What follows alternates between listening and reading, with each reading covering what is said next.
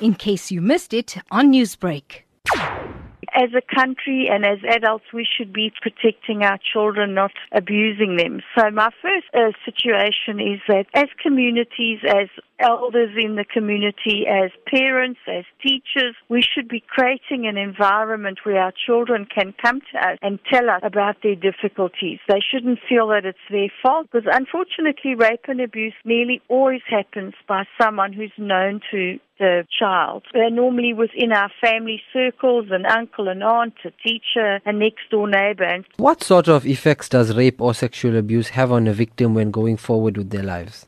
I'm a survivor of abuse. All the research I've ever read and my own experiences have told me that it stays with you forever. What you do is you learn to live past it, but it's with you forever. So one of the very important questions I asked you when we first discussed the subject was, where's the girl? Because she needs to get counseling as soon as possible. What are some of the signs that people should look out for in identifying a victim or the perpetrator?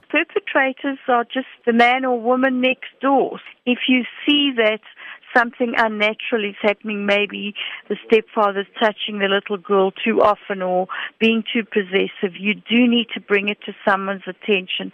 There are departments at the police station that will help you and our organization helps people report it. We have to look for unusual behavior with the child? Are they being more secretive? Do they have a body odor? Are they acting nervous in front of the person? Or are they over friendly? So it's any behavior that's out of the norm you should follow up on. What sort of treatment is out there for victims of sexual abuse and rape who are scared to speak out? Speaking out makes you free. Of course, it has consequences, but it is very important. So, healing is the most important thing. We send people for counseling. But in this case, I'm quite sure the place of safety where she is has also done HIV tests, etc.